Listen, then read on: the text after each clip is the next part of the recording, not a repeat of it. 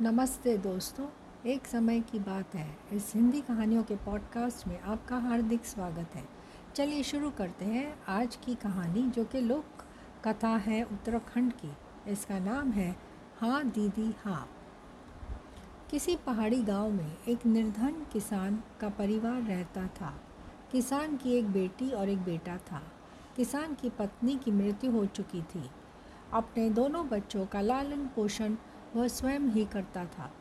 समय के साथ साथ बच्चे बड़े हो गए। बेटी बड़ी थी, सो किसान को उसके विवाह की चिंता सताने लगी।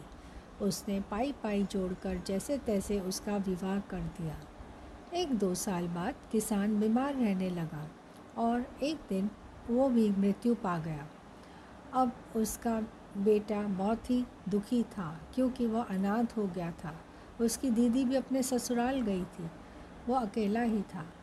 दीदी भी भाई की चिंता करती रहती, क्योंकि उसका ससुराल भी खूब ज़्यादा संपन्न नहीं था। तो वह अपने सास ससुर व पति से इस बारे में बात करने में संकोच करती थी कि शायद मैं भाई को यहाँ ले आऊँ तो क्या आप राज़ी होंगे सब लोग? परंतु भाई की चिंता में उसे हिम्मत आ गई। और भाई को अपने ससुराल में ही रखने की बात एक दिन उसने अपने सभी ससुराल वालों से कर दी। ससुराल वाले बहू की बात मान तो गए, परंतु कुछ शर्तों के साथ। वे शर्तें ऐसी थी, उसके भाई को भोजन में भूसे की रोटी और बिच्छू का साग दिया जाएगा। उसे चक्की की ओट में ही सोना होगा। मवेशियों को चराने की ज़िम्मेदारी भी उसके भाई की होगी। बहन को ये बातें बिल्कुल भी उचित नहीं लगी, परंतु भाई प्रेम और उसके अकेले रहने की चिंता में उसने यह शर्तें मान ली। भाई ने भी परिस्थिति के अनुसार मन पसीज के ये शर्तें मान ली। अब भाई अपनी बहन के ससुराल में रहने लगा। धीरे धीरे भाई अब उसका परिवेश में घुल मिल गया। वह दिन में मवेशियों को चराने जंगल जाता और रात को भोजन में मिली भूसे की रोटी और बिच्छू की सब्ज़ी खाकर वहीं चक्की की ओट पर टाट बोरी बिछा के सो जाता। ऐसे ही वक्त बीतता गया। एक दिन मवेशियों को जंगल में चराते चराते उसे एक अनजान व्यक्ति मिला। उस व्यक्ति ने उसे उसके साथ चलने को कहा। पहले तो उसने साथ जाने से मना कर दिया, परंतु जब उसे अजनबी ने उसे अच्छे काम और अच्छे भविष्य की लालच दी तो वह सोचने लगा कि बहन के घर में बोझ बने रहने से क्यों ना कोई काम करके धन कमाया जाए। उसने साथ चलने की हामी भर दी उस अजनबी से।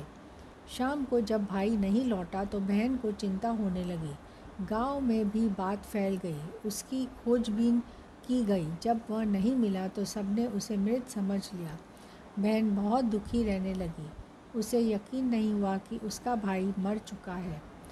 खैर, दिन, महीने, साल निकलते रहे। धीरे धीरे वह अपने भाई को भुलाती रही, लेकिन तीज त्यौहार में जब आस पास पड़ोस की औरतें अपने भाइयों से मिलने जाती या उनके भाई उनसे मिलने उनके, उसके घर आते तो वह भी अपने भाई की याद में आँसू बहाने लगती। ऐसे ही समय निकलता रहा और एक दिन उसे उसके भाई का संदेशा मिला। वह फूले नहीं समाई, जिसे वह मरा समझा, समझ के रह रही थी। अब तो वह ज़िंदा निकला, वह भाई से मिलने अपने मायके गई। घर पहुंचकर उसे भाई की संपन्नता देखकर खूब आश्चर्य हुआ। भाई ने उसे भूतकाल में जो भी हुआ था सब बता दिया। दोनों एक दूसरे से मिलकर बहुत खुश हुए। भाई ने उपहार स्वरूप बहन को बहुत सारा धन दिया, लेकिन उसकी बहन ने यह कहकर मना कर दिया कि उसे उसका भाई मिल गया और अब उसे कुछ नहीं चाहिए। जब उसने धन लेने से मना किया तो भाई ने उसे दो गाय और एक भैंस देनी चाहिए तो बहन ने वह रख ली। भाई खुश हुआ कि बहन ने उसके एक उपहार को स्वीकार कर लिया। उसने गाय के गले में घंटी बाँध दी और बहन के साथ भेज दिया। बहन उन गायों और भैंसों के साथ ससुराल को चल दी। सुनसान रास्ते में गाय के गले में बांधी घंटी का स्वर बहन को अच्छा लग रहा था। उसे लगा जैसे घंटी से आवाज़ आ रही हो। भूसे की रोटी सिसुन के साथ खाएगा। हाँ दीदी, चक्की की ओट में सोएगा। हाँ दीदी, झाड़ू की मार सहेगा। हाँ दीदी हाँ। घंटी मानो यही बातें बोल रही थी। और ये सोचकर वह ज़ोर ज़ोर से हंस पड़ी। आशा करती हूँ कि आपको ये कहानी अच्छी लगी होगी। फिर मिलेंगे जल्द ही एक नई कहानी के साथ। Happy listening